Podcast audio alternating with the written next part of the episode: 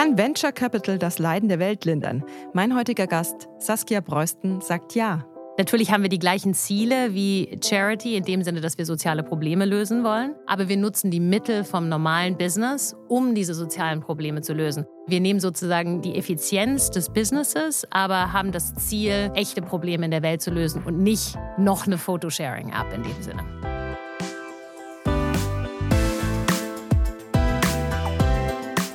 So geht's Startup. Mit Nina Annika Klotz. Herzlich willkommen bei So geht's Startup. Ich bin Nina Annika Klotz und ich freue mich, dass ihr dabei seid. Armut, Hunger und soziale Ungerechtigkeit, das sind riesige Probleme, die diesen Planeten quälen, aber es sind in der Regel keine Themen, mit denen sich Venture Capitalists auseinandersetzen und die im Bereich Wagniskapital eine Rolle spielen. Und jetzt habe ich hier zu Gast Saskia Breusten, die Chefin eines Venture Capital Funds, der sich genau mit diesen Themen auseinandersetzt. Saskia hat vor zehn Jahren den Venture-Fonds Yunus Social Business mit dem Friedensnobelpreisträger Mohammed Yunus zusammengegründet. Dieser Fund investiert Geld in kleine und sehr kleine Businesses in Schwellenländern in Ostafrika, Lateinamerika und Indien mit dem sehr großen Ziel, die Armut zu bekämpfen. Das hört sich jetzt im ersten Moment nach einer Wohltätigkeitsgeschichte an, ist es aber nicht. Es geht hier um Business, wie es auch beim heutigen Gast eigentlich immer um Business ging. Saskia, wenn man sich die Anfänge deiner Karriere anschaut, dann würde man denken, da war eine vielversprechende Businesskarriere vorausgezeichnet. Du warst an einer großen Business School, du hast bei Boston Consult gearbeitet und was ist dann passiert? Wann hast du beschlossen, dass du nicht den Weg weitergehen möchtest, dass du eben nicht weiter als Beraterin 80 Stunden Wochen bei viel Geld verdienst, sondern was anderes machen möchtest? Also ich finde immer noch, dass ich eine sehr erfolgreiche Businesskarriere hinter mich gebracht habe, aber eine andere Art von Businesskarriere. Ich glaube, ich würde sagen, ähm, erfolgreicher, ja, in dem Sinn, dass wir natürlich was Gesellschaftliches bewegen konnten. Insofern bin ich eigentlich mit dem, was ich entschieden habe, sehr, sehr happy. Genau, aber zu meiner Laufbahn, ja, in der Tat habe ich, sage ich mal, einen sehr stromlinienförmigen Lebenslauf gehabt. Direkt äh, nach dem Abi bin ich dann in so eine Business School gegangen und direkt dann äh, zu BCG und habe immer, sage ich mal, das, was von mir erwartet worden ist, tatsächlich erfüllt. Okay, das Schwerste ist jetzt irgendwie in eine Beratung reinzukommen, also wollte ich mir das irgendwie beweisen etc. Also so ein bisschen streberartig, peinlicherweise. Und dann habe ich irgendwann mal tatsächlich so Mitte, Ende meiner 20er eigentlich, glaube ich, so ein bisschen das erste Mal richtig überlegt, was will ich denn eigentlich mit meinem Leben machen. Ich hatte inzwischen ein bisschen was von der Welt gesehen. Also ich war natürlich sehr behütet, auch aufgewachsen hier in Deutschland, auch noch mit einer kanadischen Mutter. Also zwei sehr gute Passe, konnte überall in der Welt hinreisen ohne Probleme. Hatte eine tolle Ausbildung genossen und was weiß ich was. Und habe irgendwann mal gemerkt, dass es eben den meisten Menschen in der Welt nicht so geht. Weil ich in Argentinien studiert habe und das war während der Finanzkrise dort, habe ich wirklich gesehen, wie Leute von einem Tag auf den anderen wirklich all ihre Ersparnisse verloren haben. Es waren 2001. Ähm, ich bin dann auch ein bisschen einfach gereist, war in Indien, war in Afrika, im Nahen Osten und habe einfach, wie gesagt, gesehen, dass das nicht die Realität ist, in der ich eben groß geworden bin. Und dann habe ich mich eigentlich gefragt, so was machst du denn damit? Und dann hat man ja dieses schwere Gefühl, so genauso wie die ganzen Klimaaktivisten heutzutage irgendwann mal so verstehen, so, oh mein Gott, wir haben ein richtiges Problem in der Welt, habe ich halt damals das Armutsthema für mich irgendwie in Anführungszeichen entdeckt oder es ist mir halt klar geworden und hatte halt dann dieses schwere Wiegen auf den Schultern, dass man irgendwie denkt, oh, ich habe so ein Privileg in meinem Leben gehabt, was mache ich denn jetzt damit? Aber das Problem scheint einem dann so groß zu sein, dass man gar nicht weiß, wo soll ich jetzt anfangen? Und dann fühlt man sich erstmal so erschlagen und denkt, ja gut, ich kann, was soll ich jetzt als kleine dumme Beraterin sozusagen daran machen? Und da hatte ich dann tatsächlich den Aha-Moment, als ich dann in London an der LSI nochmal einen Master gemacht habe und habe dort äh, in der Zeit den Mohammed Yunus äh, sprechen gehört. Für die, die ihn nicht kennen, er, der hat den Friedensnobelpreis gewonnen vor, was weiß ich, 15 Jahren grob, für die ganze Idee von Mikrokrediten und auch dem Gedanken von Social Business. Und der hat dann eben von dieser Idee Social Business erzählt und das hat dann für mich total Klick gemacht, weil ich gesagt habe, okay, Social kombinieren mit Business. Business verstehe ich, Social verstehe ich noch nicht, aber will irgendwie was mit tun.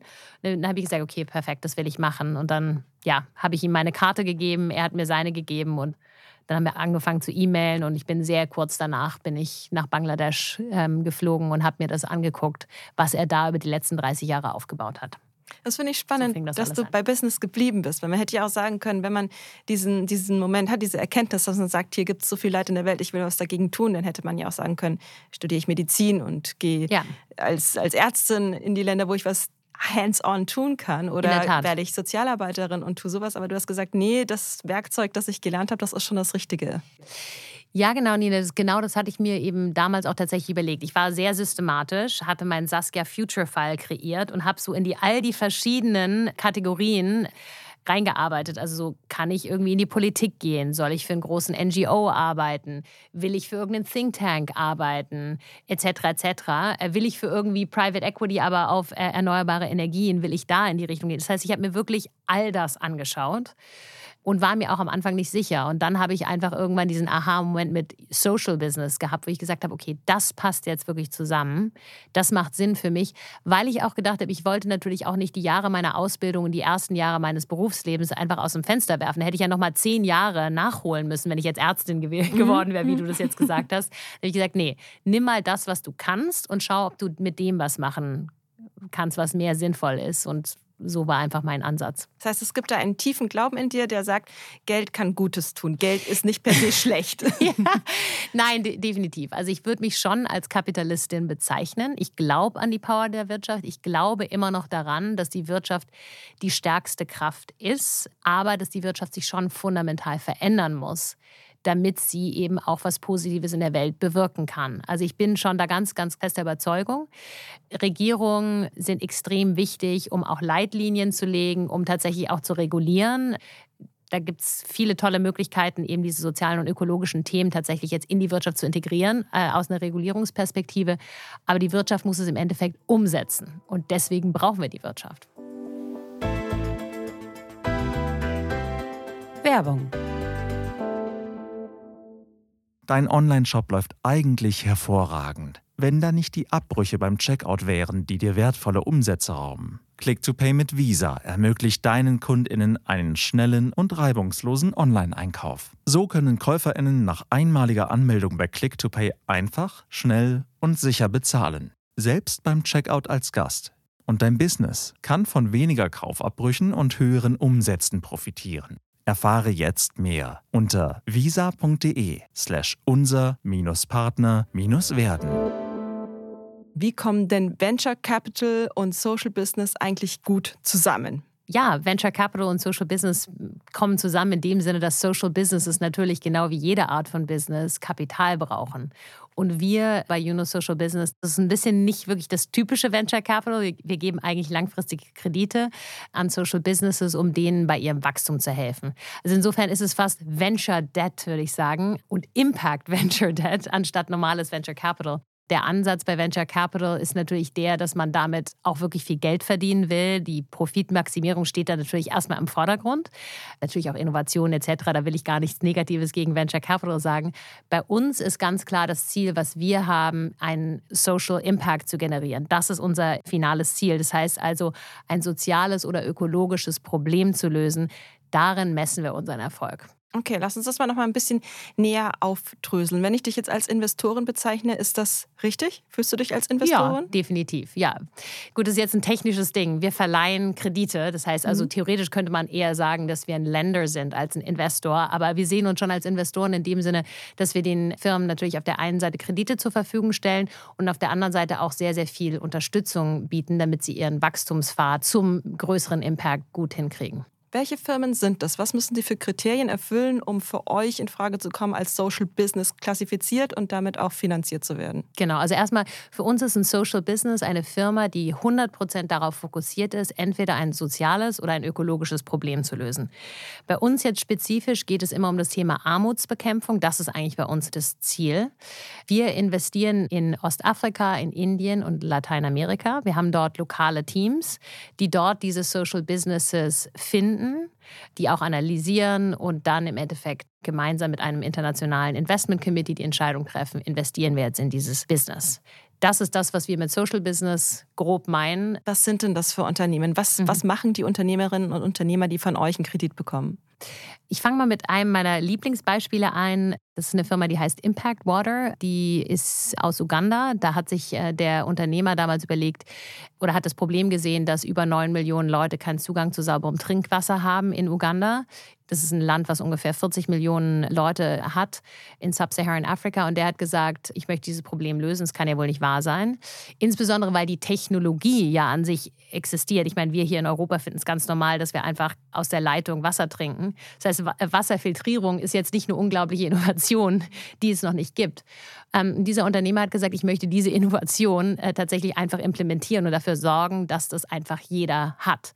Und die verkaufen inzwischen an äh, mehreren tausend Schulen Wasserreinigungssysteme und sorgen inzwischen dafür, dass insgesamt über 14 Millionen Menschen Zugang zu sauberem Trinkwasser haben. Die sind inzwischen aus Uganda gewachsen, sind jetzt auch in Nigerien und Kenia aktiv. Und wir haben denen auch am Anfang, muss ich fairerweise sagen, nur in Uganda geholfen. Die sind aber jetzt auch expandiert. Das heißt also, das finde ich einen totalen Blockbuster. Das ist für mich ein, sage ich mal, ein Social Impact Unicorn was ja innerhalb von kürzester Zeit so ein signifikantes Problem wie Zugang zu sauberem Trinkwasser echt lösen konnte und ja insgesamt auch profitabel ist. Ich kann noch weiter auf die Kriterien eingehen. Kriterium 1 ist natürlich, glauben wir, dass dieses soziale Problem ein signifikantes ist in dem spezifischen Markt. Nummer zwei, glauben wir an diesen Unternehmer oder diese Unternehmerin, dass die wirklich die richtige Intention haben, dass die die Capabilities haben, um tatsächlich dieses Geschäftsmodell ähm, erfolgreich aufzubauen. Drei, Glauben wir auch an die Financials von diesem Business? Wird das eins sein? Also ist es schon äh, in der Nähe von Break-Even? Und glauben wir daran, dass es das tatsächlich auch hinkriegt langfristig? Und viertens, ist es im Endeffekt skalierbar? Ist es etwas, was ähm, skalierbar sein kann? Ist es replizierbar auch in anderen Ländern? Das sind im Prinzip die vier Kriterien, die wir haben. Okay, bei drei und vier höre ich eigentlich so richtig raus, was dann auch den Unterschied zu Charity ausmacht. Ne? Mhm. Ja, absolut. Wir sind definitiv nicht fokussiert auf Charity. Natürlich haben wir die gleichen Ziele wie Charity, in dem Sinne, dass wir soziale Probleme lösen wollen. Aber wir nutzen andere Mittel. Wir nutzen die Mittel vom normalen Business, um diese sozialen Probleme zu lösen. Deswegen sage ich immer so ein bisschen the best of both worlds. Wir nehmen sozusagen die Effizienz des Businesses, aber haben das Ziel von Charity oder von Regierung, eben echte Probleme in der Welt zu lösen und nicht noch eine Photosharing-App in dem Sinne. Ich finde es aber spannend zu sagen, wir nutzen die bestehenden Systeme, um besser zu machen, was diese Systeme auch angerichtet haben. Aber das könnte man ja auch sagen. Also Kapitalismus ist ja irgendwie auch die Ursache für Armut und für Hunger in der Welt. Ihr nutzt trotzdem seine Prinzipien, um da was besser zu machen?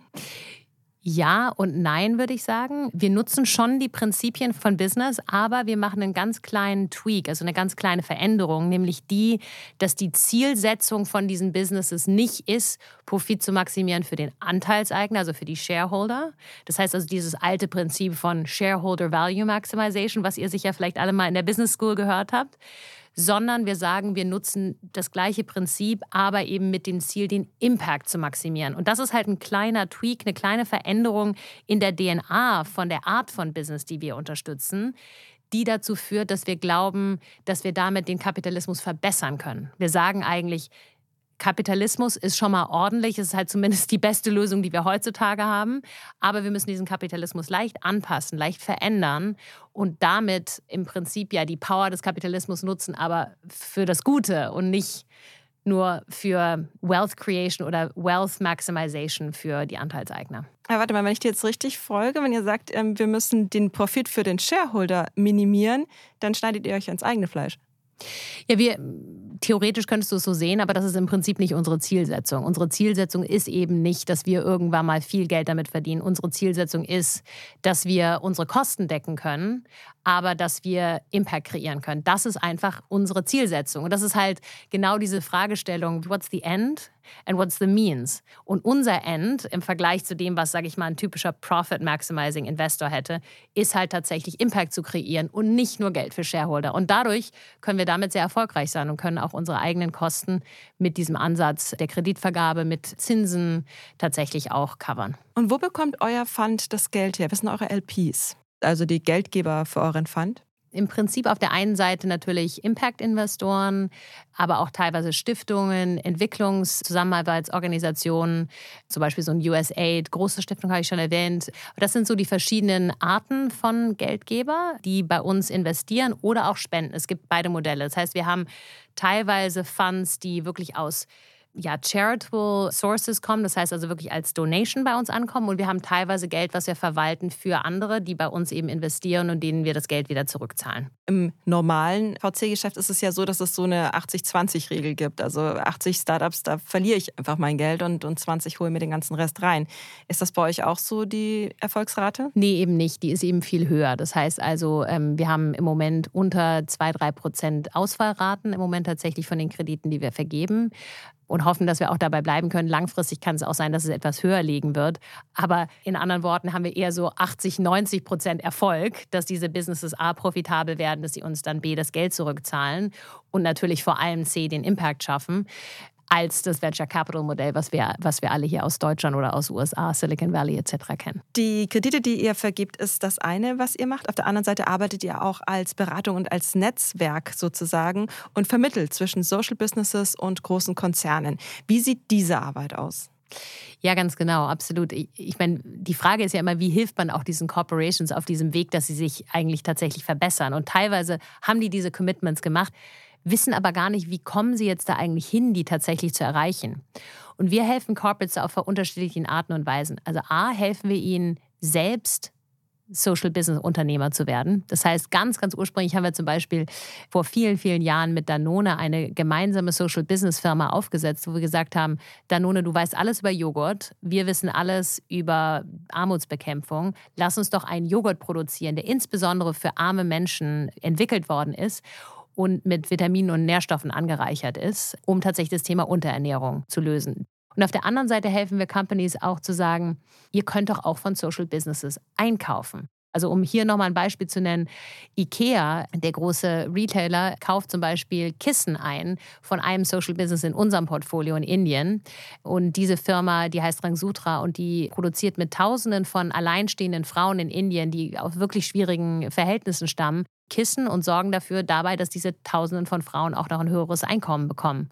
Oder wir haben eine ganz tolle Waste Management, also eine Müllfirma in Ostafrika, die zum Beispiel so elektrischen Müll, also zum Beispiel alte Handys auseinandernimmt, alte Computer auseinandernimmt etc. Und auch da haben wir inzwischen einige Corporate Collaborations, die ihre alten Produkte äh, dort abgeben, aber dann auch diese Vorprodukte wieder nutzen für die Weiterproduktion von neuen Geräten etc. Das heißt also, Social Procurement ist auch eine Art und Weise, wie Corporations sich verändern können. Eigentlich nur das machen, was sie sowieso sowieso machen, aber es von jemand anders einkaufen. Und das ist eben eine Chance für Social Businesses, aber es ist auch eine große Chance für Corporations, ihre Wertschöpfungskette sozialer zu gestalten. Wie geht es dir dabei? Hast du manchmal das Gefühl, dass du, wenn du mit so einem großen Konzern zusammenarbeitest, vielleicht auch immer bewusst ein bisschen auch wegschauen musst bei dem, was die sonst noch so machen und dich freuen über das kleine Gute, was sie mit euch machen? Ja, das ist natürlich auch wieder eine ganz schwierige Sache. Ähm, ich bin grundsätzlich der Meinung, ich will eigentlich auch in Anführungszeichen den Bösen helfen bei der Transformation hin zu etwas Besserem. Gut und Böse ist natürlich eh eine ganz schwierige Kategorie weil ich auch der Meinung bin, dass natürlich in diesen Corporations auch nur Menschen sitzen und die auch was Gutes wollen und die sind auch in ihrem System gefangen. Insofern bin ich da erstmal grundsätzlich auch wieder optimistisch, aber wir haben schon auch ein Ethik-Committee bei uns in der Firma, wo wir uns schon auch anschauen, können wir mit dieser Firma zusammenarbeiten, auch wenn sie, sage ich mal, was nicht so Tolles machen, haben die klare Commitments, die auch glaubhaft sind und die auch tatsächlich vom Vorstand unterstützt werden, dass die sich verändern wollen dann sind wir willens, ihnen zu helfen. Wenn es wirklich nur so ein bisschen Greenwashing, irgendein kleines CSR-Projekt auf der Seite sind, sind wir natürlich sehr viel weniger interessiert. Ganz klar. Mhm, wobei es gibt ja jetzt noch so eine neue Art von Investoren, die nennen sich Impact-Investoren und mhm. treten eben genau mit dem Versprechen an, dass sie auch Purpose und Value irgendwie schaffen wollen und nicht nur mehr Geld. Beobachtet ihr die am Markt? Stimmt das? Werden die dem gerecht, was sie versprechen? Ja, also ich meine, Impact Investing ist ein breites Feld und da würde ich uns auch definitiv mit reinzählen. Wir sind ganz klar am Impact First Ende von dem Impact Investing Spektrum. Das ist ein breites Feld, wie gesagt. Das heißt also, das inkludiert, was wir machen, Investitionen in Early Stage Companies in Entwicklungsländern, um Armut zu bekämpfen, bis hin zu, keine Ahnung, eine Solar Panel Fabrik hier irgendwie in den Niederlanden so ungefähr. Das heißt also, das ist, sage ich mal, ein sehr, sehr breites Spektrum und es wird natürlich, to be fair, auch heutzutage der Begriff Impact relativ weit gefasst. Also da sind natürlich jetzt auch die großen Private Equity Firmen, die TPGs zum Beispiel, KKRs dieser Welt haben jetzt auch alle Impact Funds.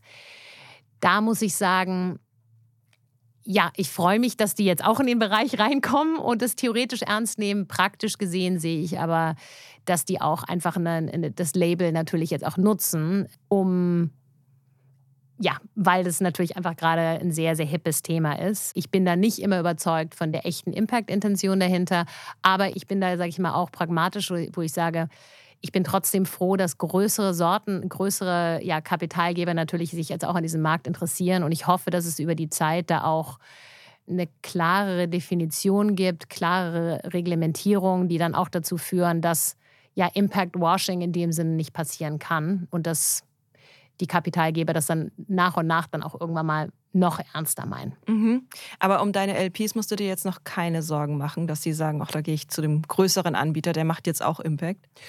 Ach du, ich meine, ich, wie gesagt, ich freue mich, wenn der Markt größer wird. Das ist total wichtig. Es gibt so viele Probleme in der Welt und ähm, ich habe das Gefühl, dass wir schon unsere ganz klare Nische haben, nämlich wirklich die Ärmsten der Armen in Entwicklungsländern durch Geschäftsmodelle zu unterstützen. Und wir haben da eine Gruppe von Investoren, die schon lange bei uns sind und die uns schon länger unterstützen. Und ich glaube, da haben wir eine ganz gute Gruppe. Da mache ich mir jetzt keine großartigen Sorgen. Kann die Wirtschaft weiter wachsen?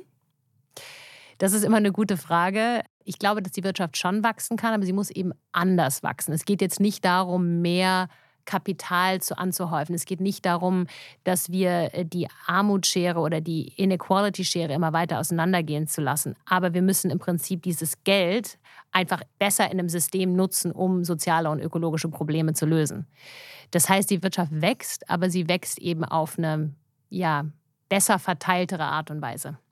Also das ist nicht so eine Art von Postwachstumsökonomie, die du vertrittst, so eine Steady-State-Theorie, sondern es kann schon weiter wachsen, es muss aber verschoben werden. Ganz genau. Im Endeffekt ist ja, das ist ja das Problem, was wir jetzt auch gerade, auch während Covid wieder gesehen haben.